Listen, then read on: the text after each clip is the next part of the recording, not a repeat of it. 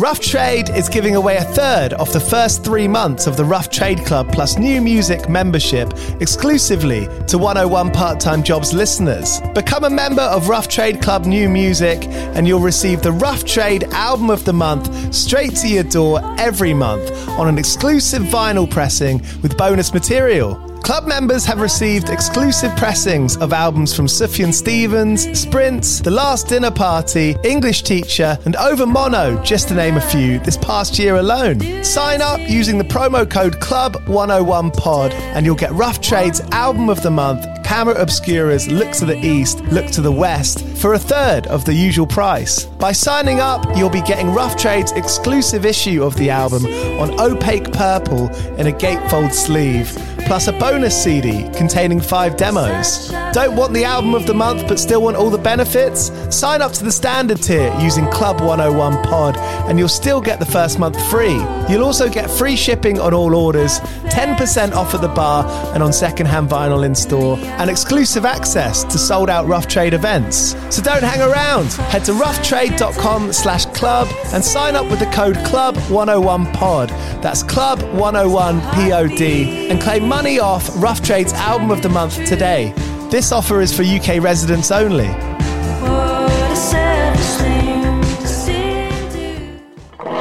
Do you play in bands? I did for the longest time. And I wish that I knew that DistroKid was a thing. I don't even think it existed back then. DistroKid makes music distribution fun and easy with unlimited uploads, and artists keep 100% of your royalties and earnings. A million plus artists rely on DistroKid to get their music on Spotify, Apple, YouTube, TikTok, Tidal, Instagram, and all the major streaming services. When you get DistroKid, you can see a DistroKid bank and withdraw your earnings. You get notified when you've earned royalties and you can withdraw via the app. And you can even check your streaming stats on Spotify and Apple. Get 30% off your first year on DistroKid by going to distrokid.com slash VIP slash 101 pod. 30% off for your first year. That's not bad. We know it's a tough world out there. Why don't you make it easier for yourself? And to get 30% off that free year as an artist, where you get 100% of your royalties and earnings, go to distrokid.com slash VIP slash 101 pod. All right, stay with me. I'll be right back after this. When you need mealtime inspiration, it's worth shopping Kroger, where you'll find over 30,000 mouthwatering choices that excite your inner foodie. And no matter what tasty choice you make, you'll enjoy our everyday low prices, plus extra ways to save, like digital coupons worth over $600 each week. You can also save up to $1 off per gallon at the pump with fuel points. More savings and more inspiring flavors make shopping Kroger worth it every time. Kroger, fresh for everyone. Fuel restrictions apply. The future is a hefty responsibility and not one that we take lightly. But then taking things lightly has never been what Hefty is about. That's why we've created the Hefty Renew program that turns hard to recycle plastics into valuable resources like park benches and building materials. To participate, simply fill up an orange Hefty Renew bag with accepted items, tie it up, and drop it in with your regular recycling. That's it. It's that easy. It's time to rethink recycling with Renew. Particular valued resources may vary by geography. More info available at heftyrenew.com. Hello, you're listening to 101 Part Time Jobs, the podcast where I speak to bands and musicians about their survival, how they've got by between making records, between going on tour, how they've managed to keep their art their main focus amongst everything else that's been going on in their lives. Justin Young, singer of The Vaccines, joins me on today's episode. Their new album, Back in Love City, is out on the 10th of September. The track beneath this, Headphones Baby, we talk about later on in this interview. And, well, yeah, let's get on with it. Thanks, Justin, for joining me. Thank you for listening. East London Signature Brew have been brewing beers since 2011. They've made beer with Mastodon, IDLES, Slaves, Sports Team, Hot Chip, and so many other amazing bands. If you go onto their website, signaturebrew.co.uk, you can get some beers delivered directly to your door, UK only, and with the voucher code 101 podcast, all capital letters, you can get 10% off that order. All right, without further ado, here's Justin Young from the vaccines. Go well. Cheers!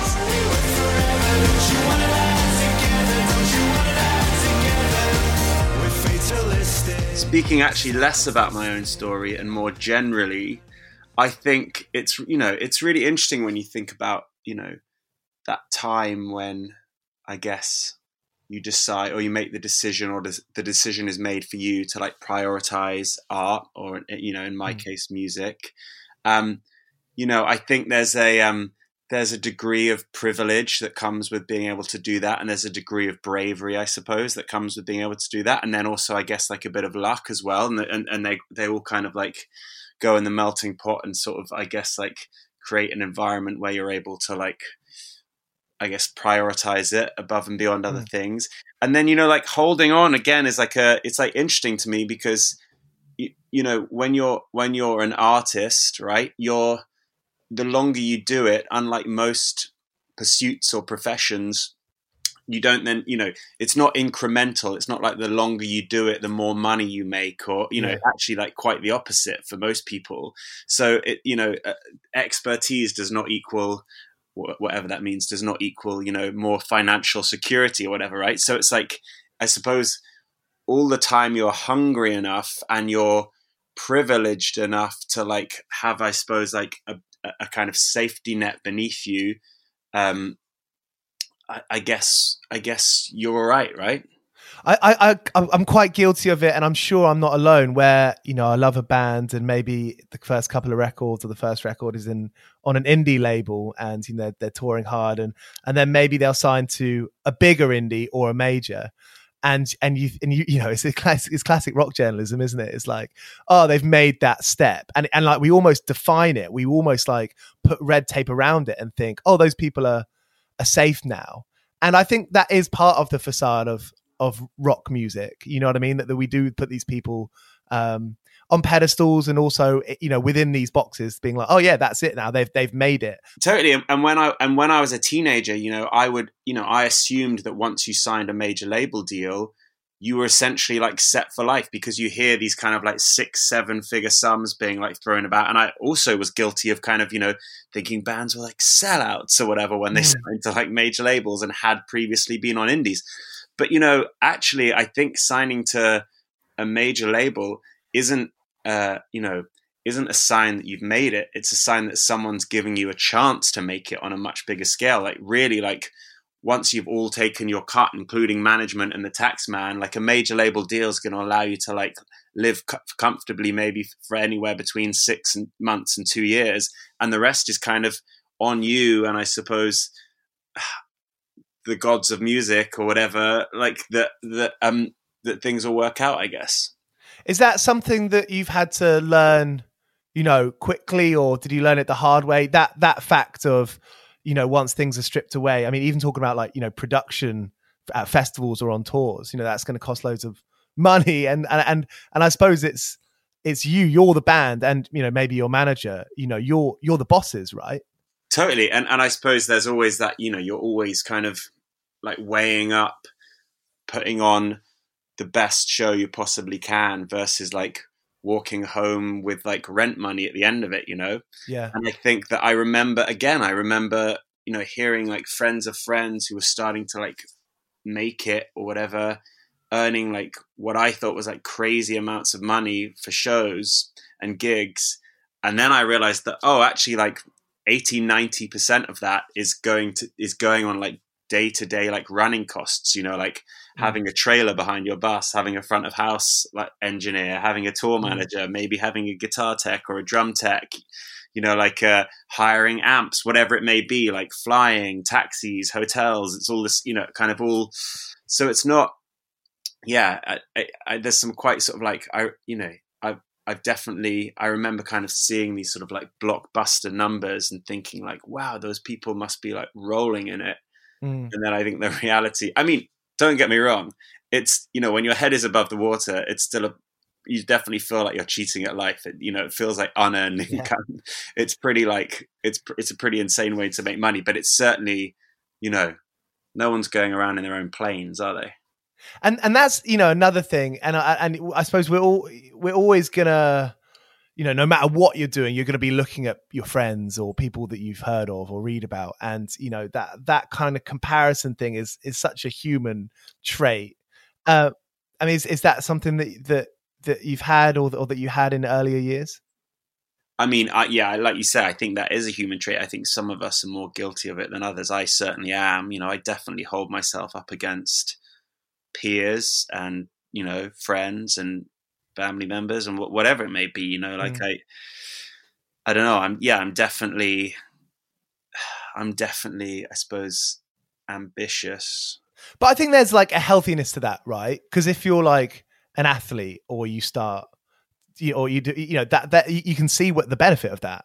Right, exactly. But but like, and I think that like you know, an athlete is a, is a, is a good analogy because much like an artist, their career can often be shorter than most other careers. Mm. They do what is ultimately um, a passion and starts as a passion and hopefully continues as a passion, but then becomes something that like you know keeps a roof over their head. So then it's like, you know what I mean? It's like I, I wonder. I remember reading an article where you were living in a sort of a flat share in in London, and you know your your housemates were playing music, and there is that is that kind of thing where you know you, you're in such a creative hub and you're, you're trying to make it work for yourself and you know for the namesake of the podcast you're you're working different part-time jobs and picking up what you can i mean you know when i when i say that what kind of stories spring to mind of that, of that period of your life well what i do remember most vividly about that time was that was like the first time in my life when i realized that like rock stars weren't all like beamed down from space or industry plants or whatever it may be. Like I always just thought that they were like bigger and better personalities than me or anyone else in my phone book. And like, you know, playing in London three, four, five times a week on like open mics and little like support shows here and there and and, and seeing like friends and, and loose acquaintances, you know, move through the gears of getting record deals and releasing records and then going on to you know actually like headline festivals and all sorts of stuff i realized that like you know it was quite frustrating because it wasn't happening to me but i also realized that it was actually more attainable than i thought if you had something half decent to play and say and so that was quite inspiring i realized that actually you know anything was possible but it was quite frustrating too because it didn't happen for me as quickly as it did for a lot of the kind of people that I was sort of, I suppose, like finding myself in rooms with. Yeah. I don't know if it was if it's just to my music taste, but there's so many people around that sort of 2009, 10, 11 era of London and maybe Camden specifically where I'd be coming down as a 18 year old, I think. And, you know, Frank Turner was, you know, a massive name coming up. Obviously, that kind of attachment to Million Dead and that factor that it was it was actually like punk, you know, it, yeah. and, and, my imagination definitely swelled um, with with people such as you know you two. There was definitely, you know, it's funny because vaccines really didn't come from a scene at all, and I'm not sure.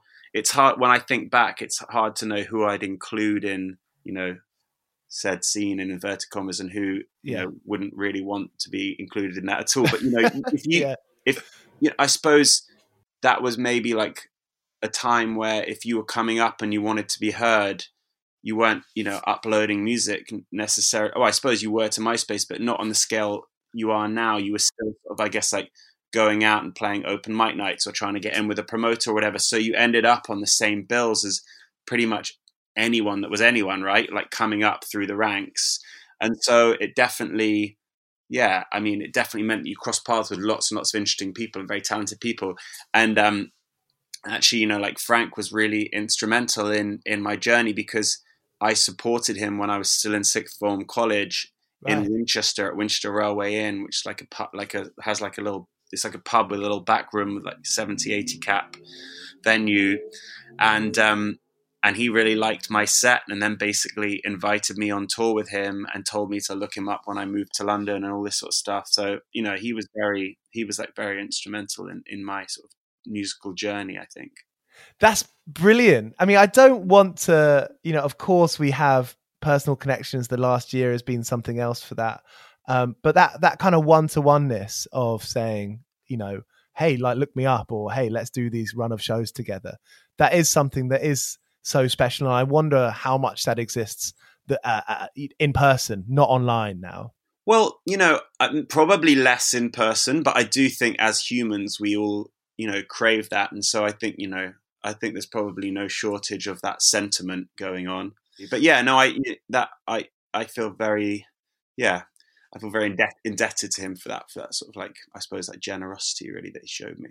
When you talk about MySpace, it was almost like, you know, you'd upload a demo or something and it would be like exclusive. I remember bands would upload demos um, of the album that they've already been signed for. And it didn't feel like a, like a, a wasted release, like it might do on YouTube now or something. I mean, obviously that that's your story. That that was the time that you, you came up and that first record was was written in. But I mean, can you reflect on that period of time compared to if you were trying to make your first record now? Well, there's a lot to reflect on there, I suppose. I mean, what I would say about MySpace that was interesting, which I think like separates it maybe from, you know, YouTube or whatever, is mm. that like actually because you all because it was like because it hosted music, but it also hosted your own like you also it was also a host for your own social accounts. It meant that you know for people of a certain age, you were essentially like living on MySpace, right? So you were lis- you were listening to music on there, you were sharing music on there, but you were also, you know, connecting with people. Um, like I made, you know, I made friends on MySpace that I'm still friends with now, and I think that was like the first platform really where that happened, right? Yeah. Um, but I, but but vaccines, and to a certain extent, the stuff I was doing before that sort of came, I would say, a little bit too late for for the kind of like the the the the MySpace gold rush. But you know, I, I one thing that I think is very different now is that is that I think bands and artists get signed a lot earlier, and when vaccines got signed, we'd already written and demoed our entire first record. So really, there was there was kind of like there wasn't this sort of like two three year window where we were forced to go and like you know like co-write with a with a hundred other writers and and uh, release like five EPs and and you know do all these like you know jump through jump through all these crazy hoops like just in case we weren't quite ready you know? We we were sort of we arrived fully formed and and I think that that was probably because playing live was still such a big part of I guess like starting an artist project and living in London and that was the sort of the first full length you'd been involved in. Yeah, I'd never made a record until that point. I don't think anyone else in the band had either. I think maybe people had played on, you know, other people's albums, like a song yeah. here, a song there, but you know, none of us before that point had ever kind of held a record in our hands with our names on the back of it. So writing and like, you know, especially recording what did you expect? Was that I mean, I, I know I'm like harking it back here, but you know that was was that like a real fun period of time? Was that like a buzzy time? Yeah it was amazing. I mean you know the first songs came well before like the name or the, the any sort of like semblance of uh, of ambition or anything. You know we were just we had a we had access to our friend's rehearsal space because he had a record deal and he like let us use his equipment and right. all this sort of stuff and we wrote like wetsuit and if you wanna I remember were like two of the first songs like in his uh in his like rehearsal space in like the summer of 2009 like you know not really ever expecting to play them live like we didn't have like a name or you know I was playing like keyboards uh Eddie was playing bass like it was you know it was it was like real like uh it was like prototype vaccines I guess I was a, I was a student at King's College London and I was I was studying history so during term time, I had my student loan and my accommodation and stuff. So that kind of like, you know, that helped me. That sort of like helped me get by in term time. And then in the summer, in the kind of holidays, the way I managed to afford staying in London is I got an I got a job as an assistant in a photography studio. Oh, um, oh, nice! In, a in a creative environment. Yeah, yeah, and I was just like paid, you know, paid a kind of nominal amount, I guess, to just like go and gen and assist everyone really, no mm. one in particular, which was quite good because it meant I could sort of like fall through the cracks a bit, and it was quite you know it was quite easy to sort of disappear for a couple of hours at lunch, and people would just assume that I was helping someone else. but do you know what? That is such a trick. I wish I had someone tell me that when I was a bit younger. That if you just sort of get away with doing the minimal and not be too good at the job, yeah, yeah. Well, that's that, I suppose that's like the big, you know, that's the distinction, right, between uh, you know, I think a job you have when you're a kid that you're not invested in, as it were. Mm. You have no responsibility. You're ve- you're very easily like replaceable. Mm. You have no Mm. real, you know, you don't really have any skin in the game. So it's no, you know, you don't Yeah. really care, right? You don't enjoy it. You don't really care about it. Yeah, yeah, and, and which is of course the opposite of you know leading vaccines, leading the band. I mean, d- did you kind of take that role, you know, with that sort of background coming from that? I mean, when you first came home with a bit of money from tour that you could use for rent, was there a point that you remember where you were like, "Oh, do you know what? I have to take this fucking seriously. Actually, like I need to look after myself." Well, I, I mean, I definitely, I definitely felt lucky, and I was like, well, every month that goes by that I can afford rent from playing music is a blessing, really. And I'm just gonna get to the end of every month and hope I can still, you know, make it just from music and nothing else. And and I was I was really lucky, you know. I, I suppose this is the point of the podcast. So if you really want to know, I um I got really lucky because my first job was like gardening. You know, it was like it was like mowing the lawn and all this kind of stuff, like classic, you know, teen movie style Saturday jobs, like yeah, like weeding neighbors' gardens and mowing their lawns, cash in hand. And then the first time I sort of had like an employer, I guess I was like I, I was like I washed up at the local pub, um, and then and then I kind of actually I quit I, I quit there and then was taken for dinner there that night by my friend's mum, which was like very awkward because I kind of I walked out on the job actually, um, and then and then and then the kind of the longest job you know the longest job I had ever do you know ever kind of doing something that wasn't music is I worked at the Ordnance Survey after I finished school before university. I spent like I think six to nine months working at the Ordnance Survey, like remapping.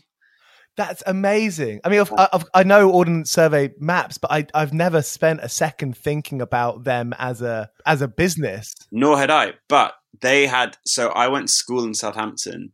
They had their like headquarters in Southampton, uh, and so it just like loads of people I knew from my school would go work there, and then it would it would allow them to sort of like save up for traveling or university or whatever. And a friend, they oh, I went to Manpower, you know, like the employment agency, and I had to kind of like fill in, you know, a bunch of forms, or whatever. And and and me and a, and a couple of people from my school, yeah, got the job and went and worked. Yeah, remapping at Ordnance Survey, which is as was was as boring as it sounded, although as it sounds. Although there were, you know, I met some great people there actually it was yeah it was you know it could have been worse could have been worse. Um, and then i and then basically i moved to london for university and i got this is kind of where cheating at life began really because i got a publishing deal in my first year of university and they let me take a sabbatical for a year. And so for a year i kind of went full time with music um, and lived off this publishing deal. That came to an end. I ran out of money just as like my second year was supposed to be starting. I deferred a year. They let me go back, and then I and then about two months before I finished my final year, like vaccines got a manager and a record deal lined up, and so I literally finished uh, my last exam on my uh, in my last year of university and got in a tour van the next day, and then haven't really had a proper job since. That is brilliant. So I did. I, I mean, like really, like it was, it was, it was, it was like Swan Lake. I just completely aced it. I, I completely, you know, I got the cheat codes for life at that point.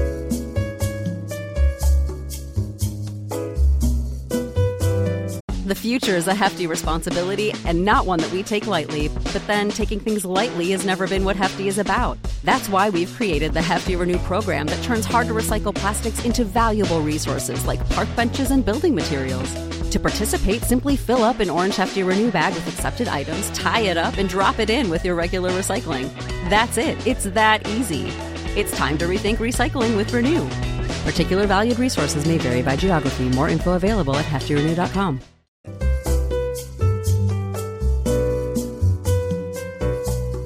Was it a surprise when the when the manager and the label label came on board? I mean, I know you mentioned earlier that that it was you, you, you'd feel lucky, but I mean, was it a surprise? Was it was it almost like a, a quick thing? Was it an overnight or an overweek thing that that happened? It, it was it was absolutely a surprise. Like, I I remember I was shooting pool in like an Irish pub in Shepherd's Bush with my friends, and I got like a, a text or an email, sorry, from our manager, who's still our manager now, or he, at that point he obviously wasn't, and he said, "Oh, someone sent me a couple of your demos. This this is who I am. This is who I work with. I'd love to meet with you." and that was like completely out of the blue. I'd sent I'd sent a couple of like early vaccines demos to like two or three friends I knew in the music industry, and I think they'd shared it. You know, I just wanted some feedback really, and they'd shared it with a few different people. Yeah. Um, and then yeah, really, like it was sort of, I don't know, from that moment on, everything sort of started to fall into place, and it was it constantly and consistently surprised me, to be honest with you. And you know, moving on to you know coming uh, sorry come of age i remember thinking like th- this is it like th- like this band's becoming like a big a big like rock band you know like it, it was go it was just keep on going up and up was that the kind of feeling in the camp as well? I mean how when it comes to like the reality like the, the day-to-day of, of of that time. You know what's funny? Is when i look back now i sort of there are many you know i feel many things like pride and and all that sort of stuff and slight frustration at, at, um, at how you know it was slightly wasted on us at times because we were so sort of stressed out by the whole thing. But if I'm being if I'm if I'm being really honest with you, you know, it it looks completely different from the outside in mm. because at the time, obviously, like things were going so well for us you know, as well as really they possibly could have been going. But you're still, you know, there's still sort of like conversations being had at like labels and management companies about, you know, like, oh, why did you only sell 35,000 week one and not 55,000 week one? Or like, oh, you didn't get that support gig that, you know, with that stadium band in America. Or like, oh, you didn't get that late night TV show and all this sort of, you know, I know it sounds absolutely ridiculous no, but, I th- I think it's it's it totally makes sense. Like we're that's like again, it's like a human trait that stuff, yeah. isn't it? So, Especially when someone's criticizing. So even though I think you know, really we were you know on top of the world, and I look back now and realize we were, but at the time, you know, I was so sort of anxious and and worried that everything was going to come crashing down, and that you know all these dreams that were coming true would soon turn to nightmares, and I'd be spat out the other side. That I, you know, I probably failed to focus on on just how many great things are happening to us, and I actually think that's why now I'm so determined, and we're so determined to kind of enjoy every moment because we realize how lucky we are to do it, and actually we're quite good at that now. I'd, I'd say that we do enjoy kind of like 99% of what being in a band means. All of that stuff's quite personal and you know that's the stuff that gets to your inner inner psyche i suppose and it's probably quite easy to kind of try and like battle through it, like wade through it, and not necessarily communicate or or you know whatever that means. Were you quite? Have you lot been quite good at being being good mates about it and being like, do you know what this is? I'm getting a bit better at this, or not not initially. I think we were pretty hard on ourselves and pretty hard on each other. Um, you know, it was like it. It was a, it was an incredibly sort of intense experience we all went through together, and you know, one that we rarely kind of, uh, you know, one. Well, put it this way: we we very rarely had enough sleep, so I think we were all like mm. just completely like fried. And and I do think that being in a band, it doesn't matter how great you are at your instrument or how great you are as a human being. I still think it like a really you know a really successful band, I mean this on a sort of per, from a personal standpoint, not a creative standpoint, is one that is like the right mix of characters with the right kind of mindsets and frame of mind. And and you know, I think at that time we probably, yeah, we pro- sorry, that's a really rambling way of saying that. I I think we probably could have been kinder to each other and kinder to ourselves actually has that been something that you've been a bit that you you thought about a bit more and talked about a bit more in in in recent now absolutely i think we're actually i think that we're a really good mix of personalities now and i think we've all grown up a lot and you know we're a lot kind of more patient with each other and understanding of each other and you know, I would say that we enjoy each other's company a lot more now than we did. Of course, that's going to feed into the way you're writing as well, right? And you know, when I listen to like head, well, first time I listened to Headphones Baby, it was like for me as a fan, it was like this is this is sick. This is like boiled. This has boiled it down to what to what I love about vaccines, and like you know that the the kind of you know the hookiness of it. And i know that's a cliche to say but there there is something real special about your voice especially and speak about rambling or sprawling. I imagine it's quite easy to do that in the studio. Um, well thank you very much. Uh, yeah no it's um i mean i suppose I, I guess i guess the kind of creative process is is often a sort of long road from any song's sort of inception through to the point where it's you know coming out into the world. And maybe even beyond that you know when it comes down to whether or not there's any space for it in a set list or whatever it may be you know there's yeah. I, I, guess there's constant dialogue and and um, collaboration and and and uh, maybe the odd disagreement. But you know i think that we're co- we're, we're always trying to figure out i'm happy you said that because you know i don't think everybody heard headphones baby and thought that was vaccines at their best. You know i think a lot of I, I'm aware that a lot of our fan base like it when you know it feels slightly more like a punch in the face. But to me, it sounds like actually sounds like classic vaccines. And I suppose we're you know as a five piece now, we're sort of constantly trying to navigate that and figure out what it is that we do. You know what it what is it that makes the vaccines the vaccines, and mm. how do we take that and bottle it, but sort of refine what we're doing and I suppose get better and stay interesting and and uh, yeah, evolve. I guess does that make sense? Totally. And yeah. it, you know, it's it's like how to look at yourself and what you are without being a caricature of yourself or without feeling fucking weird about it. totally. And I, you know, I do. You know, the idea that we just make what did you expect again every couple of years. Like, you know, I'm not really sure anyone would really want that. I mean, that record exists forever, and that's why you go. You know, one of the reasons why you go see a band live, isn't it? Absolutely. It's funny. I saw like a couple of comments where people like, if we if we come if we come see you, will we, will you play the old music? I was like, yeah, we'll play the old music. We're not just playing it. We're not just playing the new record. Set lists must be pretty pretty tough for you. You know, we have we, we have got a lot of. I expect the one thing the, the one thing that sort of like plays into our hands is that actually uh, our, our songs are very short. So um, yeah, mean, and yeah. they really are. You know, like I'll sometimes kind of look over the shoulders of another artist with with an hour to fill, and they're playing like six songs, and and we're playing like seventeen. You know.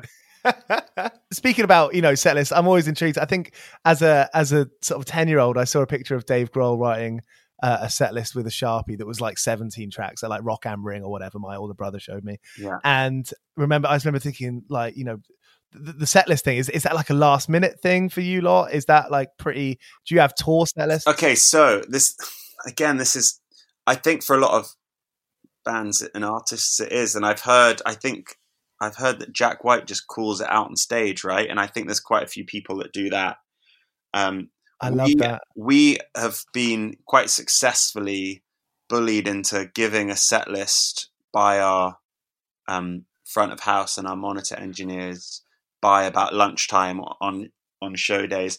And actually, when when you find something that works and all the kind of puzzle pieces fit together nicely, mm. it, it, like I think like obviously we change it up tour to tour, but generally speaking, we'll sort of like stick with that for kind of two, three, four weeks, and then maybe sort of like you know pull one thing out and put another thing in and and you know that sort of thing but generally speaking like the spine or the kind of core of it remains the same and actually, you know, for us as well, you know, it doesn't. I don't find it gets boring or predictable or anything. It for me, for me, actually, I, I find it really helps us to kind of find our like flow state and just. I, I think we end up a much better band at the end of that kind of period when we're just really.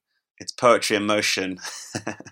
I mean, speaking of flow state and and poetry in motion, have you? I mean, tell me about the last sort of eighteen months prior to lockdown had you got into like a full sort of you know multiple year swing of it over eh, over the course of five years or even you know 10 years yeah definitely i mean i think like yeah before the big sea came and sort of swept everything away like i think that we kind of it probably did feel a little bit like we knew what we were in for.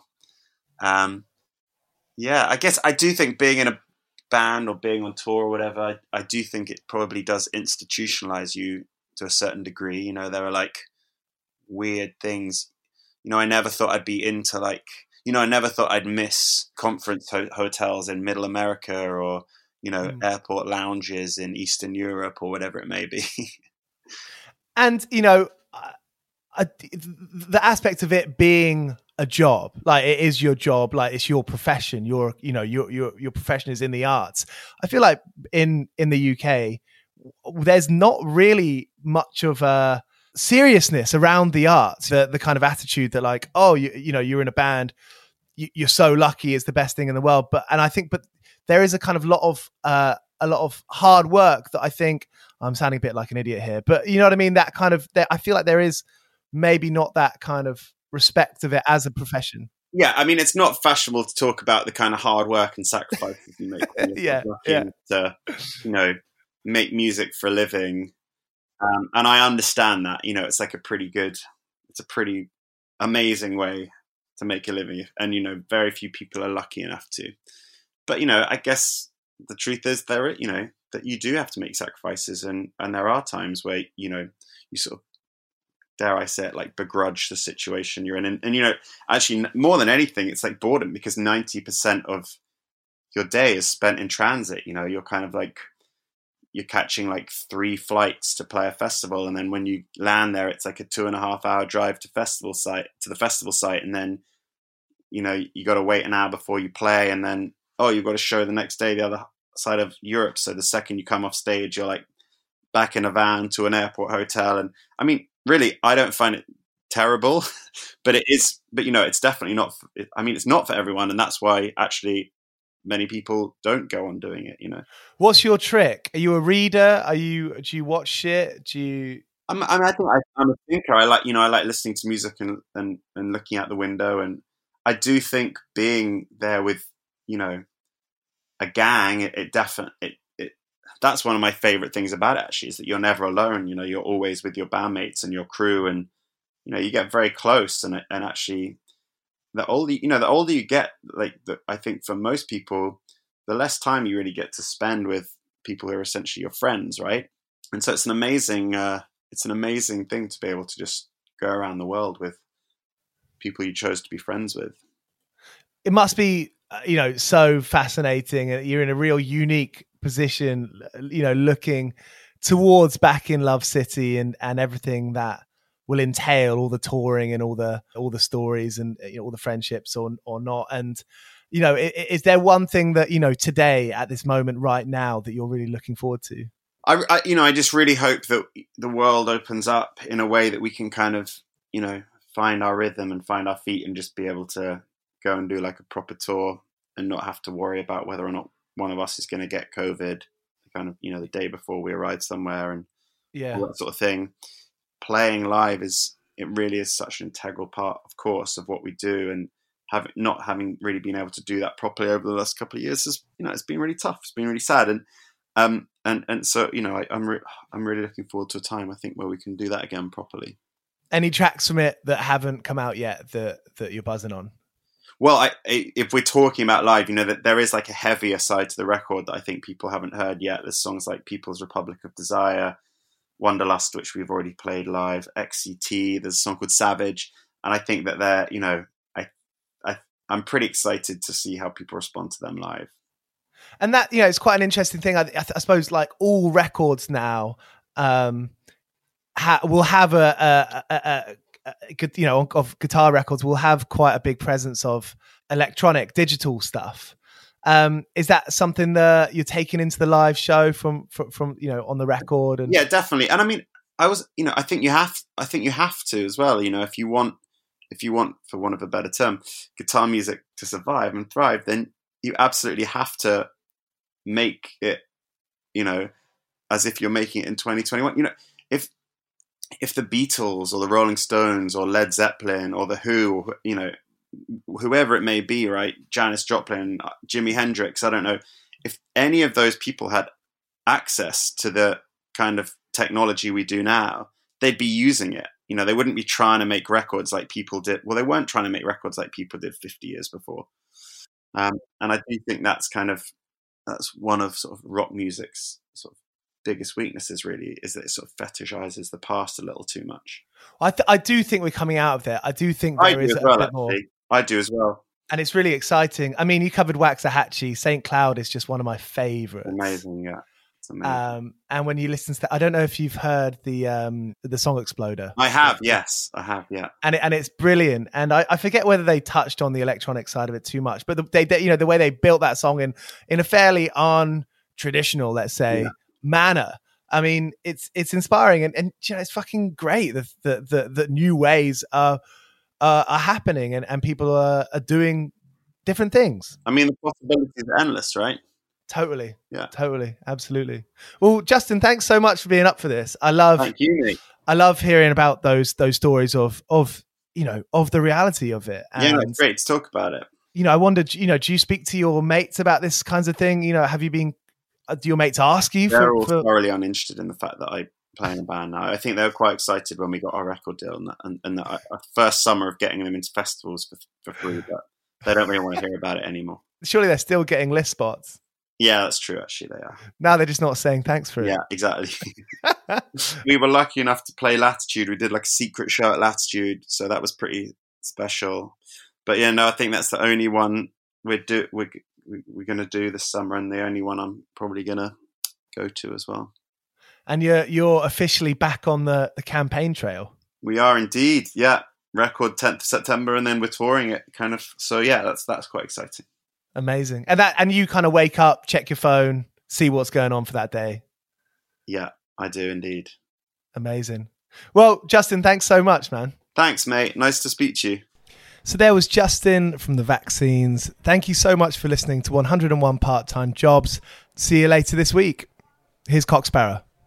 I've been working all day on the side, running around like a blue ass fly. I've been working,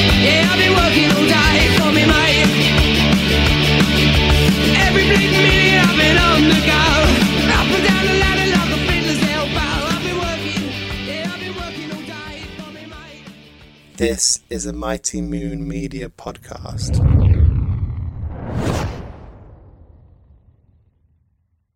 Everyone is talking about magnesium. It's all you hear about. But why? What do we know about magnesium? Well, magnesium is the number one mineral that 75% of Americans are deficient in. If you are a woman over 35, magnesium will help you rediscover balance, energy, and vitality. Magnesium supports more than 300 enzymatic reactions in your body, including those involved in hormonal balance. From functional medicine doctors to mental well being and female hormone experts, we all know that magnesium is the one mineral to improve all aspects of well being and health. But which one?